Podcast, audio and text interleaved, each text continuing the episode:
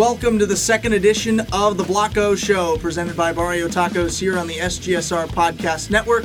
Whether you're listening to us or watching on SGSR TV, welcome in alongside Caleb Spinner here hosting once again. I'm joined with Zachary Rodier, Jack Murphy, and Coby Maeir, your football broadcast crew for this week. On Scarlet and Gray Sports Radio, we'll give you some information about where you can listen to us at the end of the show. But, gentlemen, coming into a series that should be, I'm trying to find the nice word for it, not in the same weight class as Ohio State. What do you take away from the Notre Dame game? Just general thoughts to start off. I think for the Ohio State Buckeyes, Caleb, it's all about their defense was on a roll with Jim Knowles coming in for the Ohio State Buckeyes as the defense coordinator. They were looking like they were on a roll defensively. For the Ohio State Buckeyes on the offense, things it, it, was warming up to it a little bit near the end of the game, especially in that fourth quarter. Um, but I think for Ohio State, their defense was their big bonus and big plus in that Notre Dame game. And looking for the offense, especially in a game against the Arkansas State Red Wolves, where they're not a ranked opponent, that it could be a good opportunity for the Buckeyes to start to click offensively to get ready for the Big Ten schedule. Yeah, absolutely. And and out of the weight class, just to clarify, does not necessarily mean that they can't do some damage with Ohio State. We certainly saw going back to that Tulsa game we were talking about on air that Ohio State did not look like themselves through that first half and then got things back on track. Is is Arkansas from what you saw against Notre Dame, does Arkansas do anything better you think that Notre Dame did not do or that we saw against Notre Dame? Well, I feel like you're onto something there, Caleb, about like what Tulsa was last year. You know, that defense was not up to Ohio State standards. I think that's why and also young quarterback. That's why that game was closer than it should have been. I think the defense looking like it's a lot better is going to give uh, Ohio State a real chance to win this game by 50. But Arkansas State is kind of interesting because they have so many transfers and they, they look decent. I mean, they're run uh, teams run by Butch Jones, an old Power Five coach for Tennessee. So I think it's going to be a lot better than some of these. I don't know how to say, like you say, in the same weight class. But I think it's a good test for Ohio State when it comes to these games that kind of come off as preseason games. But um, I mean, yeah, we should expect Ohio State to to run it up. And we'll talk about it deeper into the episode here. But Coby, one of the things we talked about all summer, all off season, new defensive coordinator, going to have to put in a whole new scheme in about three or four months.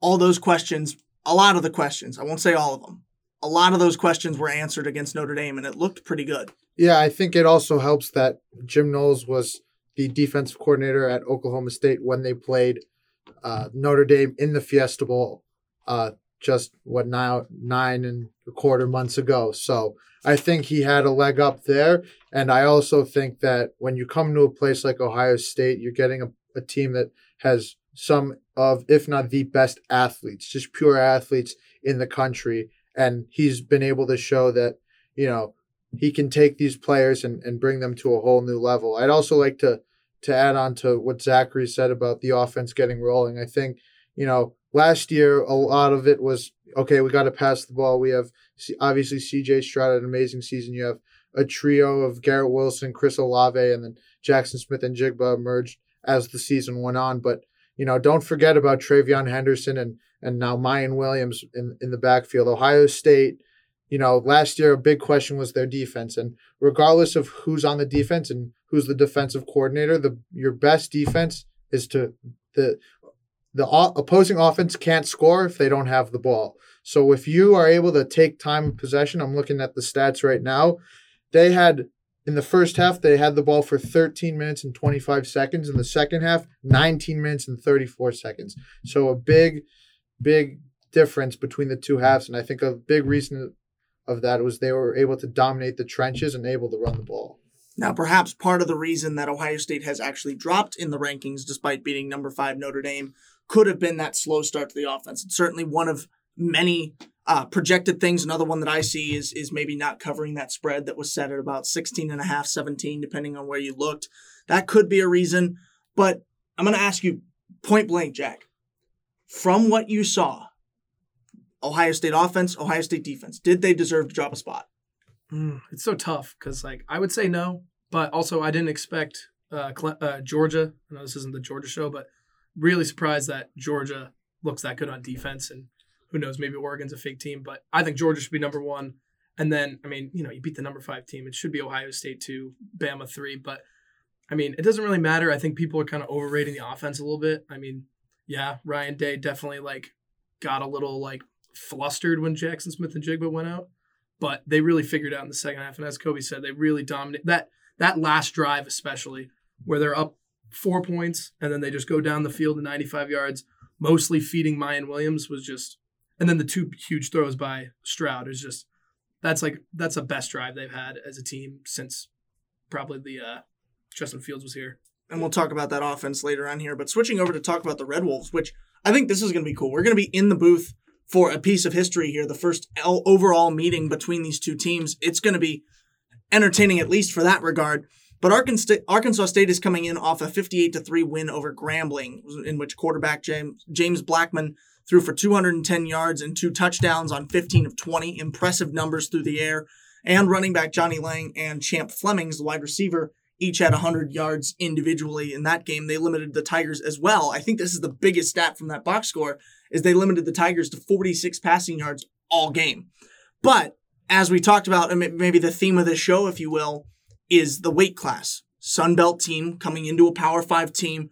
What does this win actually do for Ohio State? What can you take from beating a team by 55 and bring into such a different arena?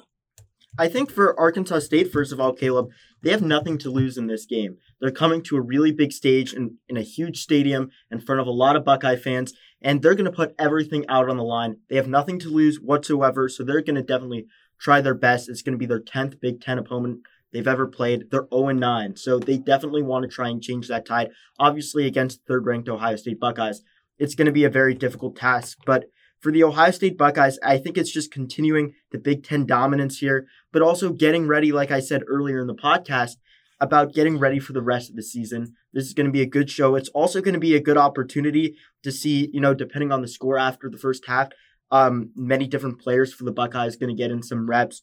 Maybe we're going to see Kyle McCord come in at some point in this game, which I think obviously CJ Stroud is the star quarterback here for the Ohio State Buckeyes. But while the Buckeyes are concerned on this season, it's also who's going to get the next reps next season and the years after, after some players uh, aren't going to be here due to the draft or other things after graduating. So seeing how all the depth works for the Buckeyes is going to be another story in this game. Of course, we'll probably see that young talent that came in and played such a big pot against Notre Dame. Maybe we see Devin Brown come in. Who knows? There's a lot of potential possibilities that come in when you play a game that you're favored to win by so much and against an opponent that not saying you overlook, but that you know on paper at least you are this giant compared to, to David. But again, we've also seen as the metaphor goes that David beat Goliath. But now looking at the strategy of these two teams here, Coby, I want you to, to specifically focus on this because Arkansas State comes in not only the first time they played Ohio State, so the Buckeyes already don't have any prior experience to go off of against them, but also they kind of hid in their numbers there. They had two focuses, like I said, running back and wide receiver, both getting basically the same spread of yardage at the end of the game. They did not have a heavy focus run or pass, and there's there's multiple different things you can look at whether you're uh, head coach Butch Jones or offensive coordinator Keith Heckendorf. Do you look at Ohio State's opening mistake, that 54 yard pass from Buchner to Lorenzo Styles that opened the weekend against Notre Dame? Do you look at maybe they're pass heavy in that case? Do you look at the running backs, Chris Tyree and Audric Estime, who finished basically with the same numbers on the ground. So do you go run heavy? There's a lot of options here. How do you plan for that if you're Arkansas State? Playing against Ohio State's defense? Playing against Ohio State's defense. I mean, I think if I had any qualms about Ohio State's defense, it would be the lateral runs that, that Notre Dame would have. We saw it a lot last year when Oregon came in week one. It seemed like every other play they would give a like a halfback sweep to CJ Verdell and he would pick up seven to ten yards. So, but obviously last week it wasn't like that. But if if that's one thing I would try to exploit, I would try to exploit that. And you know, you mentioned uh, James Blackman. He's no he's no stranger to big moments. He was at Florida State for four years. Um, completed 60% of his passes, 43 passing touchdowns, just 26 interceptions. So he's he's not a stranger to big stage. So uh, I mean, obviously, Ohio State should win this game, all things being equal. But you know what? There's a reason you play the games, and you know, I remember Troy beat LSU a few years ago at at LSU. You know, there's a, you got to play the games, and also you can't let up because you don't want to put things on film for other teams because down the road, if Ohio State is able to make it to the playoff, guess what? Alabama and Nick Saban are going to be waiting and they're going to dissect your film like it's a science lab and they'll be able to find mistakes. So you don't want to show any weaknesses on film, especially against an opponent who you should beat handily. I think it's fair to assume we all had that anatomy experiment in high school at, at some point in our level here. But speaking of science, and I'm going to go to electricity here, the Buckeyes need to start electric- electrically on offense here. I'm stumbling over my words here, guys. The Buckeyes need to start better than they did against Notre Dame. You can't wait until the final frame in order to pick up like we know they're capable of. This might not be an issue with the Red Wolves. Again, I don't want to discount them, but everything on paper says this will be a runaway win for Ohio State. And it'll definitely come into play as, as you're talking about down in the, in the future, potentially playoff time. This ability to get off and rolling quickly into where you need to be is going to come up big when you face a high caliber opponent. You look at the numbers. CJ Stroud entered, ended the first half with less than 100 yards through the air, which obvious statement of the year is not like him. Jaxon Smith-Njigba, of course, ended the night with two receptions for a total of three yards. Ended up finding out after that game that he came out with an injury. Maybe we see him in this game. Maybe we see him against Toledo. Maybe we don't see him until the blackout against Wisconsin. Who knows? But how confident are you if they were asked tomorrow? If the game's to, if the well, the game is tomorrow. If you're asked tomorrow, are you guys ready? Are you hungry? Are you able to wipe off Notre Dame off your mind and get ready to go? Are you confident that they would both say yes?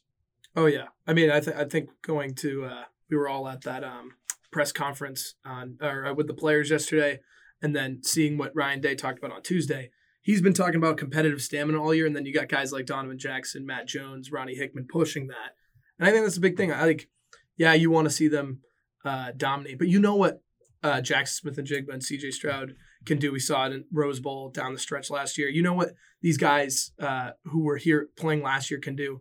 I want to see Stroud playing with Marvin Harrison Jr. And Ju- if Julian Fleming can play, like let's hope he can finally get out on the field because that's a guy I think they're going to have to even like a Jayden Ballard, like these younger players, especially on offense. Uh, I mean, we know what Miyan Williams is, but let's keep feeding Miyan. Like we need these guys to get reps together because you know these guys are are some of the best uh, players coming out of high school, obviously. But you know it's college ball, and so there's only so much you can do in practice. You need to get on a field and make it translate. But an opponent's an opponent. So whatever whatever works against Arkansas State, even if it's not seventy to nothing, I think it's okay if you're if you're not just running out. You know, because if JSN plays, we expect 300 yards out of him, right? So, Absolutely. You should. You should. Exactly. And so, you know, I think this is the game where it's let's get Xavier Johnson uh, four catches, five catches. Let's see what these younger players could do because you never know when you have to rely on them later in the season. Before we move into our score predictions, we have to take a minute to shout out our sponsor, Barrio Tacos. They are coming to Ohio State campus. Now, they have one, I'm not sure if you guys are aware, but they have one off Fifth Avenue. That, love it. I love just it. I just so, found out about that it. yesterday. Yeah. So so it's not like they're not here because they are. And they've been killing it for a while. But there's gonna be a new spot on High Street. Looks beautiful. I mean, you can walk past it right now and look in. It's not open. You can't go in there and order a scrumdiddlyumptious taco. But oh you can look in at the decor that they have in there. It's incredible. It looks beautiful. But it's located at 15th and High at Gateway to the University. Barrio Taco's long awaited grand opening will be Tuesday, September 13th at 3 p.m. Everyone that day will receive one free taco, and the first 50 people in line will receive free queso for a year. That is a, a year. Yes, that's a, a lot year. of that's a lot that's of queso. Twelve months. A Queso. That's a deal. Twelve months. What? Fifty-two weeks. Yeah, a full year. So yeah. that's so, incredible. I think. So a lot of money I could live there. I could live there with free I, queso. Well, I, I think I think Coby lives. I'm pretty close. Not too far. I'm pretty close. I gotta I gotta definitely check. I'm definitely gonna take them up on that. Offer. I have you a feeling out on that free yeah, queso yeah. if you live that close. Look, you're the closest one out of everybody here. If you miss that offer, then I don't know what to say. Yeah. Like, you had it. You kick basically me out had of, it. Kick me out of the barrio if, uh, if I if I miss that offer. You so. can also catch Barrio Tacos inside the shoe during game days at Section 10A and at their taco truck, which is open Monday to Fridays. It's parked right outside the RPAC, and they do take Buck ID, gentlemen. Mm. So there's no, I don't have cash. I left my wallet at home. No excuse will fly to get Barrio. And I was gonna say, I mean, when you're talking about Barrio and that 50, the first 50 people get queso, are people going to camp out like they did for college game day? Ooh. Because I know I was talking to some people in class. College game day, they were there at 2 a.m. in the morning. How early when they open that day are people going to be camping out the night before? Coby won't have to because I- his bed's very close to the front door. But I might not sleep. I might just go 24 hours awake. I mean, Right I, there to I get that camped off. out for the Duke game, basketball game. I slept outside the shot. Fun fact to get front row seats so I could make fun of Paolo Banchero. And I said I would never do it again. But I mean, if Barrio's giving out free case, I, I mean, mean, I like- do it again, right? I mean, like, what's better, like getting the chance to like be really close to Coach K or free queso for a year? I think free queso for a year. I- I, I- don't I really think with- it's close. I go with I go with the latter, absolutely for that. But let's move into our score predictions, guys. I'll start us off here. I think this is going to be a routing in, in the in the full sense of the word. Arkansas State they did tame the Ga- the Grambling Tigers by a massive 55 point margin. But keeping with the metaphor, the Buckeyes are an entirely different animal, right? Two of Ohio State's biggest offensive weapons, CJ Stroud and Jaxon Smith-Njigba, had performances which we know they weren't proud of. Now, one was due to injury, leaving early. But CJ Stroud, you know, has has beat himself up all week about that. It can be assumed that at least he will want to make up for it. We won't we know, we won't know for sure if we're going to see JSN in this game. And there's no more concerns or very few concerns regarding this brand new defense. Coming into Notre Dame, it was a question mark, a big glaring what is this going to look like? But defensive coordinator Jim Knowles showed that he's not afraid to go big too in some of the play calls, starting off with blitzes on a few of his first few plays here calling that spot. And it looked great, you know, front, secondary, whatever you want to look at. Tommy Eichenberg, Mike Hall Jr., two of the big names that stand out for me.